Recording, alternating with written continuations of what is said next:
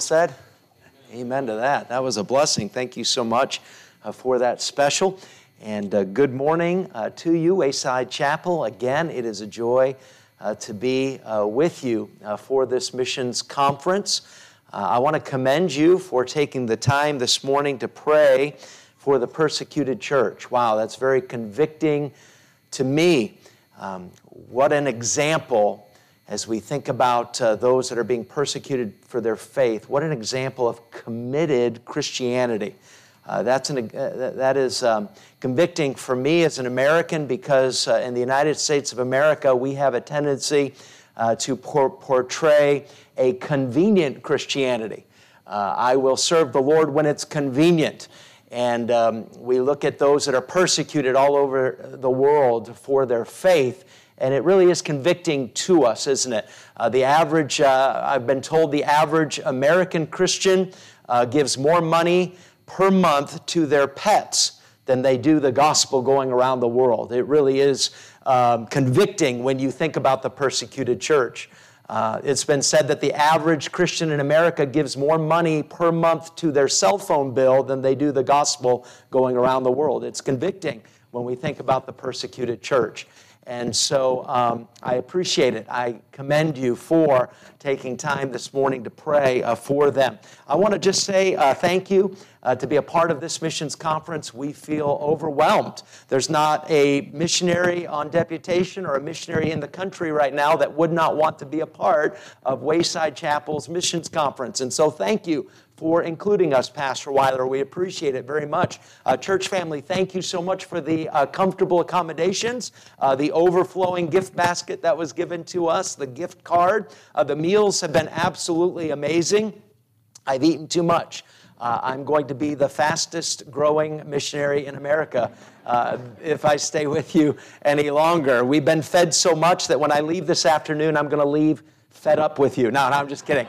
And uh, so thank you for the wonderful meals. Uh, thank you for the music. And uh, Pastor Donald, thank you for all you do for the music uh, program here. And those of you that have had a part, it's just been a great, uh, great experience. It's been a joy for Amy and I and Cooper, uh, not only to get to know your pastor and his family, but also Brother Champlin and, and Pastor Champlin and uh, missionary Champlin and his testimony. As I said on Friday night, he is a hero of the faith, 47 years uh, as a missionary or on the mission field. And you really need to go by and meet him and get to know him and introduce your children uh, to him.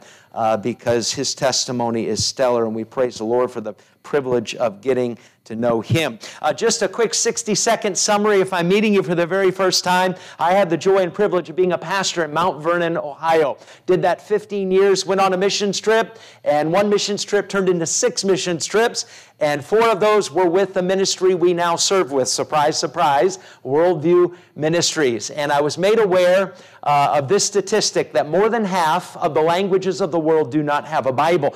Roughly, roughly about 7,000 languages in the world, and almost 4,000 of them do not have a Bible. And so God used that uh, statistic to call us from pastor to missionary. So we are now director of national training with Worldview Ministries, meaning that we will have the joy and privilege to go overseas and introduce our ministry of, Bible translation uh, to uh, pastors of like faith and practice with the hope and prayer of having more Bible translation projects. We have nine right now. We have projects in India, Uganda, China, Tibet, Myanmar, uh, brand new project in the country of Iran. And if you'd like to learn more about those projects, stop by our table, grab a prayer card, grab one of our booklets, and it will inform you about our ministry. It'll show you how to better pray uh, for our projects. And we talked about persecuted uh, churches and uh, Christians uh, this morning pray for our project in Myanmar. If you know uh, about what's going on there in Myanmar, uh, you know that we have a good reason to pray for our Bible translators that are there uh, right now. And so that's what God's called us to. I'm going to ask you to take your Bible and turn with me to Mark chapter 2 if you haven't turned there already. And uh, let me again commend you for this, um, for having a missions conference. Don't you just believe with all of your heart this morning that God, our Heavenly Father, is pleased with what is taking place at Wayside Chapel this weekend. As you, as a church family, get together, probably one of the most important meetings you will have all year as you discuss uh, the topic of the Great Commission and what can we as a church do more for the gospel going around the world. Uh, almost half of the world has never heard of Jesus Christ, not, not even one time. And here you are as a church family getting together to discuss, to collaborate, to communicate on what you can do as a church to reach the world with the gospel of Jesus Christ. Don't you just know that God is pleased with that. I was telling the church uh, Friday night that uh, I remember our first missions uh, emphasis weekend at Mount Vernon Baptist Temple. Uh, we had about $10,000 uh, coming out of our general fund uh, to go to missionaries. And we had an individual come in and just present uh, a missions conference for us, and we just simply asked our church family, a church family of about 70 back then, hey, what can we pray about giving to the gospel going around the world? On top of tithes and offerings, what can we just pray about giving specifically, directly to missions? And I was a little nervous, Pastor. I thought, well, what if they, what if they agree to $5,000 that we've just gone from $10,000 down to, we've gone backwards. That very first missions conference, our church family of 70 people uh, pledged $42,000 on top of tithes and offerings to go to the gospel going around the world. And boy, that did a, a lot for our church, I'll tell you right now. I uh, put $10,000 back into our general fund, but it also allowed us to take on so many more missionaries. And all we did was this we just asked our church family to pray about it. Just pray about what God would have you to give uh, for missions in the upcoming year. And so uh, I praise the Lord for your church and your heart for the your heart for missions and your love for the Lord, your love for His Word. I believe this. I believe every pastor during a missions conference prays three things. I really do. I, I believe every pastor prays, Lord, send missionaries out of our church. Send, send young people all across the world to be missionaries, to represent us uh, as a church family taking the gospel around the world. I, I, believe every, every pastor prays that. I believe every pastor prays that there would be 100% participation, that every uh, member, every attender would participate and get involved with missions in the upcoming year. And then I, I believe this, I know this without a shadow of a doubt because uh, this is where I was for 15 years. Every pastor prays that our missions program would increase that we wouldn't stay the same, that certainly we would not go backwards, but that we would increase. And so uh, I'm very thankful to be a part of this missions uh, conference. And again, thank you for everything, everything that you've done. Um, before we look at Mark 2, I want to just say one more thing, and this is part of my introduction to the sermon uh, this morning. When we would have missions conferences at my church at Mount Vernon, I would try to encourage my church family with uh, this truth. I would tell them that a missions conference is like three events wrapped up into one. For example, I would say that a missions conference is like a pep rally. Now, you know what a pep rally is, right? It's where you encourage the team to go forth to battle, so to speak. It's where you encourage them to stay in the fight. And I want you to know uh, that we have been encouraged by being in your missions conference this weekend. A missions conference is like a pep rally, number one. Number two, a missions conference is like a business meeting. As a matter of fact, I believe it's the most important business meeting you will have all year. Why? Because you're getting together to collaborate and communicate on what? How can we do more for missions in the upcoming year? D.L. Moody said this one time that a missions conference is a business meeting where the church meets to decide the fate of the heathen. As a result of this missions conference this weekend, you will have an opportunity, are you ready for this? To cast your vote for missions. You will have an opportunity to cast your ballot, so to speak, for the gospel going around the world. A, a, missions conference is like a business meeting. And then lastly, a missions conference is like a revival meeting. We were just in a missions conference uh, down in Florida where there were two individuals saved at a missions conference. Uh, Christians surrender their lives at a missions conference. Why? Because a Christian is confronted with this truth Am I going to lay up more treasure on earth or more treasure in heaven? Am I going to set my affections on things above or am I going to set my affection on things that are on the earth? Hey, a missions conference is like a revival meeting. Well, we find all three, we find all three events in this text this morning. We see a revival because a soul is saved. We see uh, uh, the demonstration of faith because Jesus saw their faith. We see a revival meeting. We see a pep rally because in verse number 12, they all go away praising the Lord and encouraged. And then we see a business meeting because all of this takes place because four individuals get together and do what we've said just a moment ago. They collaborate and they communicate with this truth. How are we going to get our friend our loved one, our coworker, our acquaintance to Jesus. Let's uh, look at verses 1 through 5 this morning, and then we'll pray and get into it. And uh, Mark chapter 2 and verses 1 through 5. And again, he entered in Capernaum after some days, and it was noise that he was in the house. And straightway many were gathered together, insomuch that there was no room to receive them, no, not so much as about the door. And he preached the word unto them, and they come unto him, bringing one sick of the palsy, which was borne of four. And when they could not come nigh unto him for the press, they uncovered the roof where he was, and when they had broken it up, they let down the bed wherein the sick of the palsy lay.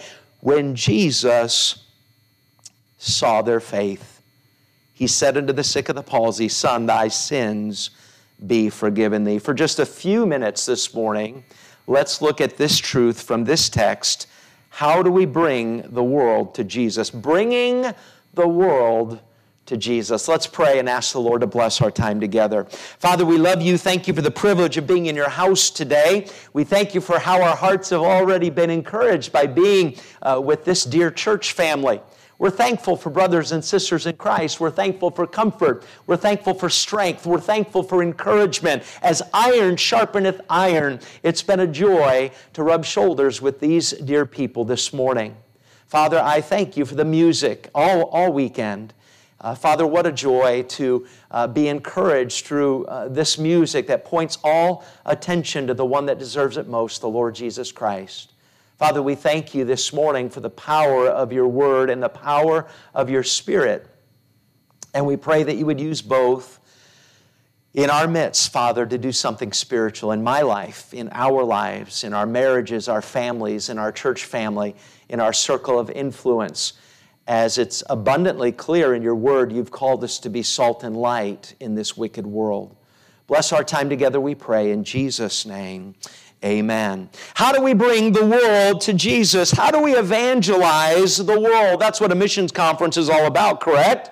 In our text this morning, we find three aspects, if you will, of world evangelism, or uh, a game plan, if you will, for, for world evangelism. I find three aspects of world evangelism in our text. Number one, if you're taking notes, we see compassion on a soul compassion on a soul. Look at verse 3 again, if you will, with me. And they come unto him, bringing one sick of the palsy, which was borne of four. Sometimes, somewhere before verse number 3, there was that business meeting that we discussed, where again there was collaboration, there was communication, and the discussion was this how do we get this individual to Jesus? And my friend this morning, church family this morning, that takes compassion. Compassion on a soul. Now, the word compassion is a fascinating word. If you study it out, uh, you will find that there are three elements of compassion. In order to have true compassion, you need to have number one, an awareness of a situation.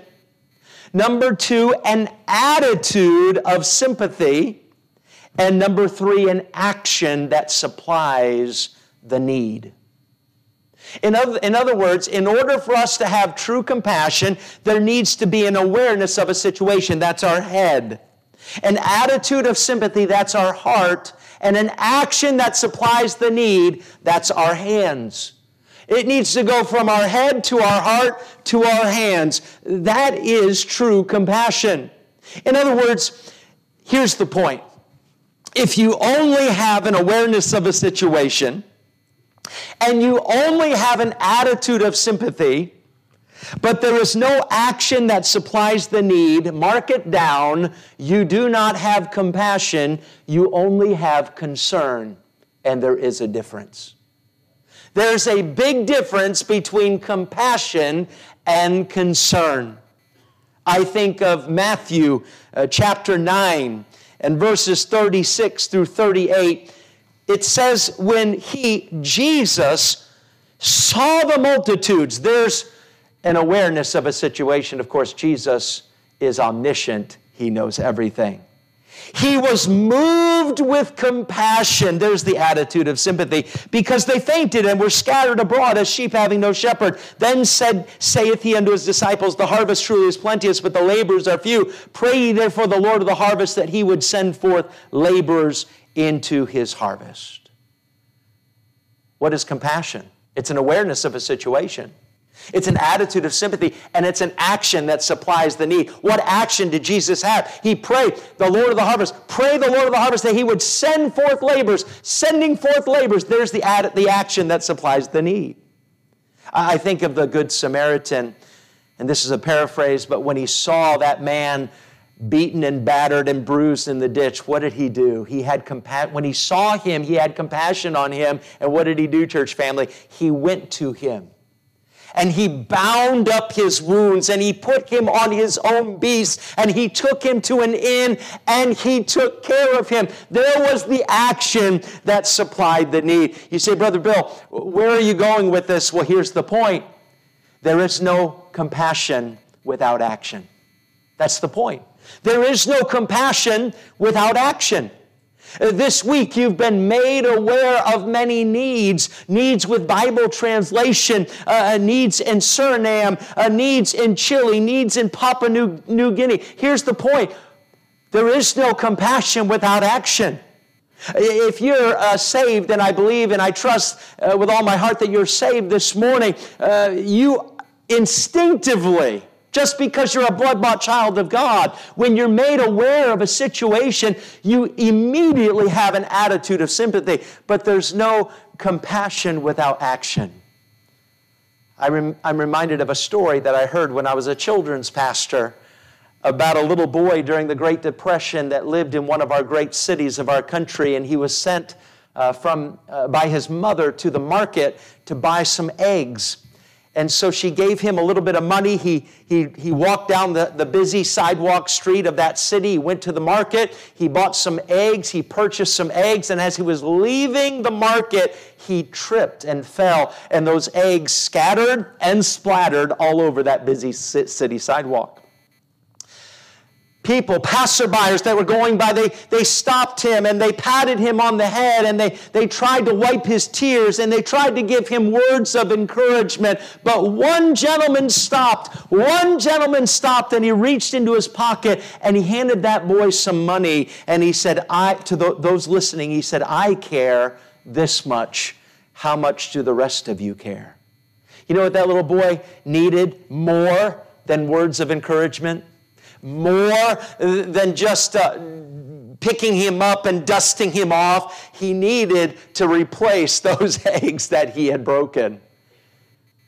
As you've been made aware of needs this weekend, how much, church family, I'm speaking to myself, how much do we care? How much do we care? There is no compassion without action. Did Christ assign an impossible task? No. Then why is it that almost half of the world has never heard of Jesus Christ one time? Did Christ assign an impossible task? Why is it that uh, of the 7,000 languages in the world, almost 4,000 of them do not have one verse of Scripture? Did Christ assign an impossible task? No, He doesn't work that way. Maybe it's just that we as a church are not as compassionate as we ought to be we see in our text this morning a game plan for world evangelism. How do we as a church family bring the world to Jesus? Mark it down. We must, we must, number one, have compassion on a soul. And that brings us to number two this morning from our text. We see not only do we need to have compassion on a soul, but number two, we need to have cooperation with the saints. We need to have cooperation with the saints. Look at verse number three again. Verse number three, and they come unto him bringing one sick of the palsy, which was borne of how many? Four. Uh, again, sometime, somewhere before, before verse number three, uh, there was again that collaboration, that communica- communication, and cooperation. And this discussion was had how are we going to get our friend, our loved one, our neighbor, our coworker to the Lord Jesus Christ? And they cooperated together to get it done. Four of them. Uh, I, have heard of the song, someone who is creative, they wrote a song about this, and, and it was uh, called The Quartet That Raised the Roof. That's pretty good. I heard a preacher one time preach on this topic, and, and he preached on this topic. This was the title from this text When Four of a Kind Beats a Full House. Now, I don't know what that means. I'm pretty sure it has nothing to do with Uno, but I don't know what that means. But uh, these four work together to get the job done. Here's the point, church family you can't do it alone. I can't do it alone. It takes a team. It is a team effort. You can't support all the missionaries of Wayside Chapel by yourself. It takes a team effort. As a matter of fact, this concept of working together reminds me of a word that is in the title of your conference uh, theme striving together for the faith of the gospel. Turn with me, if you will, very quickly to Philippians chapter 1. Let's just read that verse. Philippians chapter 1 and verse 27. Philippians 1:27. The Bible says in Philippians 1:27, "Only let your conversation be as it becometh the gospel of Christ, that whether I come and see you or else be absent, I may hear of your affairs, that ye stand fast in one spirit with one mind." Here it is striving together for the faith of the gospel. I love your theme this weekend. This is wonderful. Striving together for the faith of the gospel. The word striving is an all it's also a very interesting word. The word striving as I understand it, and I'm not a Greek scholar and I'm not uh, uh, you know, I'm not Webster, okay? But my idea as I study the word striving, the word striving has this idea it is something that we protect all the while we promote. We promote it while we protect it. Um, you know this to be true. We protect the purity of the gospel in the sanctuary, but we promote the power of the gospel in the streets, right? And so the gospel is something, something that we must protect all the while we promote. It's a great illustration of football. I love football. I love to talk about football. I like to watch football. But what do you do with a football? You protect it all the while, hopefully, you promote it. And, and, and, what a great illustration of the gospel of Jesus Christ, if we may use the football illustration. You hike the football to Pastor Weiler. Pastor Weiler laterals it back to the mission board. The mission board throws a long uh, bomb into the end zone uh, to, to Brother Champlin, and he catches it for a touchdown. A soul is saved. Amen. How many of you want to see Brother Champlin do his victory dance in the end zone? We won't, we won't make him do that. But that's what we are to do. The point is this, church family it is a team effort. It takes all of us uh, to get involved with the spreading of the gospel to a lost and dying world. It's a team effort. We protect and promote the gospel. We see in our text a game plan for world evangelism. We see, number one, compassion on a soul. We see cooperation with the saints. And then we want to park here for just a moment. Number three in our text, we see this we see a commitment that succeeds. A commitment that succeeds. Look at verse number four. And when they could not come nigh unto him for the press, they uncovered the roof where he was. And when they had broken it up, they let down the bed wherein the sick of the palsy lay. We see from these four that there is a commitment that succeeds. They would not be distracted. They would not be discouraged. They would not be defeated. They would not cower. They would not quit. But we see it sadly happening in churches all over America. It seems like the first thing to go in many churches is the missions program. I was blessed, Amy and I were blessed in the church that we were in in Mount Vernon we were there for 15 years, and we were blessed to have a, a retired missionary and his wife be members of our church. Uh, Brother Ward Harris and his wife Sarah Jane, they, they served for 30 years in the Central Republic of Africa. And um, he just passed away uh, a year ago at, at, the age of 100. And um, I, I, remember one day, um, just probably three or four years before he passed, he had a relative in Iowa pass away. I believe it was a sister in law. And his son, Stephen, who's a missionary in Mexico, came all the way home and came back to Ohio and drove his mom and dad to Iowa for the memorial service for the funeral. And when they returned, when they got back after a few days, I had the opportunity to sit down with Brother Ward and just talk to him a little bit and fellowship with him a little bit. And the topic of the memorial service came up. And church family this morning, he began to cry. As a matter of fact, he started to cry, and he was not one to be overly emotional, so this was kind of a rare thing for him. And uh, he started to weep so much that he could hardly talk. And I just assumed, Pastor, that he was upset about the memorial service and his loved one that had passed away. And so, me trying to be a good pastor, uh, you know, here I am, uh, a younger guy, trying to encourage a, a, man who was a missionary 30 years on the, on the mission field. And I tried to wax eloquent and he, he scolded me a little bit. He said, No, no, no, that's not why I'm crying. I'm not crying because of my loved one. I'm going to see her again. She was saved, she's a believer. He said, That's not why I'm crying. And when he regained his composure, he told this story. He said, we, When we were on the mission field in Africa, uh, there was a church in Iowa that supported us for, for many, many years. And one day we received a letter from them that they were going to have to cut our support in half. He said, I wasn't upset about that. That happens. We understand things happen. And, and that really uh, was not a discouragement to us at all. We, we truly understood. But it wasn't very many years later that they received a letter that they, that church was no longer able to support them on the mission field. And again, he said, I, I understand that happens sometimes. But uh, as he was driving with his son and his wife into this little town in Iowa, for the memorial service, he passed that very church that used to support him. And the pastor was all boarded up.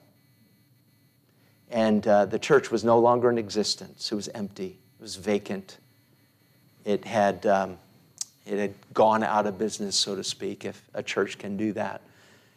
And he began to cry and he said, Brother Bill, he said, I just can't help if the demise of that church started when they began to uh, take away their missions program. He said, I, I just can't help but wonder if the lack of emphasis on missions started the downward spiral for that church. It's been said that the heartbeat of the church is what, church family? It's missions. It's missions. I remember hearing a story one time about a man who was a very famous uh, artist, and he was asked to paint a picture that the title was The Death of, of the Church. And so he was given a few months to paint this picture. And on the day that the picture was to be uh, unveiled, uh, everyone came and gathered in this room. And there was a, there was a sheet over the, the, the, the canvas. And everybody was talking about what they thought the church was going to look like. And, and people said, Well, I bet it's going to be uh, you know, uh, in need of paint. And the, and the boards are falling off the church. And the, and the landscaping is all overgrown. And, and, and probably that's what it's going to look like. And they took the sheet sheet off of the portrait or off the picture, and uh, it was a beautiful building. It was a large brick building with a manicured lawn and a beautiful white steeple that was uh, outlined by a beautiful blue sky. And people kind of looked at each other, and, and, and, and finally, one of them mustered up enough courage to said, I thought you were going to paint a picture of a decaying church, the death of the church. And the artist went over to the picture and he, he pointed at the window in the front of the church. And as you went over and peered in, you could see in the foyer, in the vestibule, in the lobby of that church, there was a little box hanging on a hook on the wall and it said foreign missions. And over the slot where you would contribute money, there was a cobweb. And he said, That is my idea of a decaying church, a dying church. I'm just simply trying to say this, church family, this morning, that your missions program here at Wayside Chapel is going to be as, it's only going to be as successful as you are faithful. The missions program at Wayside Chapel is only going to be as strong as you as an individual are committed. May it ever be said of the church here at Wayside that you're committed to keep the main thing the main thing. We find three aspects of world evangelism, a game plan, if you will, for world evangelism in our text compassion on a soul, cooperation with the saints, and a commitment that succeeds. When I read a book not uh, too long before going out on deputation, I read a story in this particular book called Revolution in World Missions, and it reminded me of our four in Mark chapter 2. And let me read a portion of, of that book to you. The author says this I think of a team of five young pioneer missionaries from India whom the Lord called to begin a mission in the northern part of India. He said they had no money for train fare, let alone for food or rent. Everyone, friends and family, discouraged them from going and begged them to stay home. But this was their answer If we have no money to go by train, then we will walk the 1,500 miles. If one of us becomes sick and dies on the way, we will bury him on the roadside and the rest of us will continue on. And if only one of us survives the journey and reaches our destination and places only one gospel track on the hot desert sand of that state before he dies, they concluded, we will have fulfilled our mission and we will have obeyed our Lord. Why? Because they had compassion on a soul because they had cooperation with the saints and they had a commitment that would succeed. We see an amazing picture of world evangelism in our text. We see a, a, wonderful picture of the Great Commission in our text. But notice verse number five. The Bible says, when Jesus saw their faith. When Jesus saw their faith, not only do we see a picture of the Great Commission, we find a great commendation from our Lord and Savior Jesus Christ. The Lord blessed their faith because he saw their faith. In Wayside Chapel, the Lord sees your faith. You are given an opportunity for the Lord to see your faith. The question is this when God sees your faith, what will he find? When the Lord sees your faith as a result of this missions uh, conference, will your faith be commended or your faith be condemned? You've been given an opportunity to demonstrate your faith as a result of this missions conference in praying, in giving, in, in surrendering, in your willingness to go, in your willingness to support.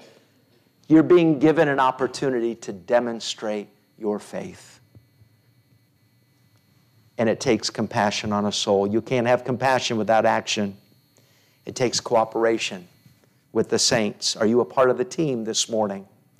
And it takes a commitment that succeeds. Are you convinced in your heart of hearts that it's necessary because of the Great Commission to keep the main thing the main thing? In conclusion, I said at the beginning of the sermon that I would encourage my church family with uh, this thought that a missions conference was like three events rolled into one. It's like a pep rally. Would you think of your missions pledge card this morning as a banner? Go team. Go team. We're behind you. We're with you. We're here for you. Think of your pledge card as a, as a banner. Hey, church family, a missions conference is like a business meeting. Think about your pledge card as a ballot. I'm for missions. I'm for the gospel going around the world. Think of it as a ballot. And then a missions conference is like a revival meeting. Think, think of your pledge card as a, as a decision card, a decision slip. Uh, when someone would come forward and pass, uh, there would be a, a decision slip that would be filled out and given to the preacher to read. So and so has come forth tonight to trust Christ as their Savior, to come forth uh, to uh, be baptized or to join the church. What decision, what decision would God have you to make as a result of this missions conference? Maybe it's to pray more. Maybe it's to give more. Maybe it's to witness more. Maybe it's to come forward uh, in your heart of hearts and say, God, I want you to know I'm willing to do whatever you want me to do. May God help us as a result of this missions conference uh, to be a part of the team here at Wayside Chapel. Father, we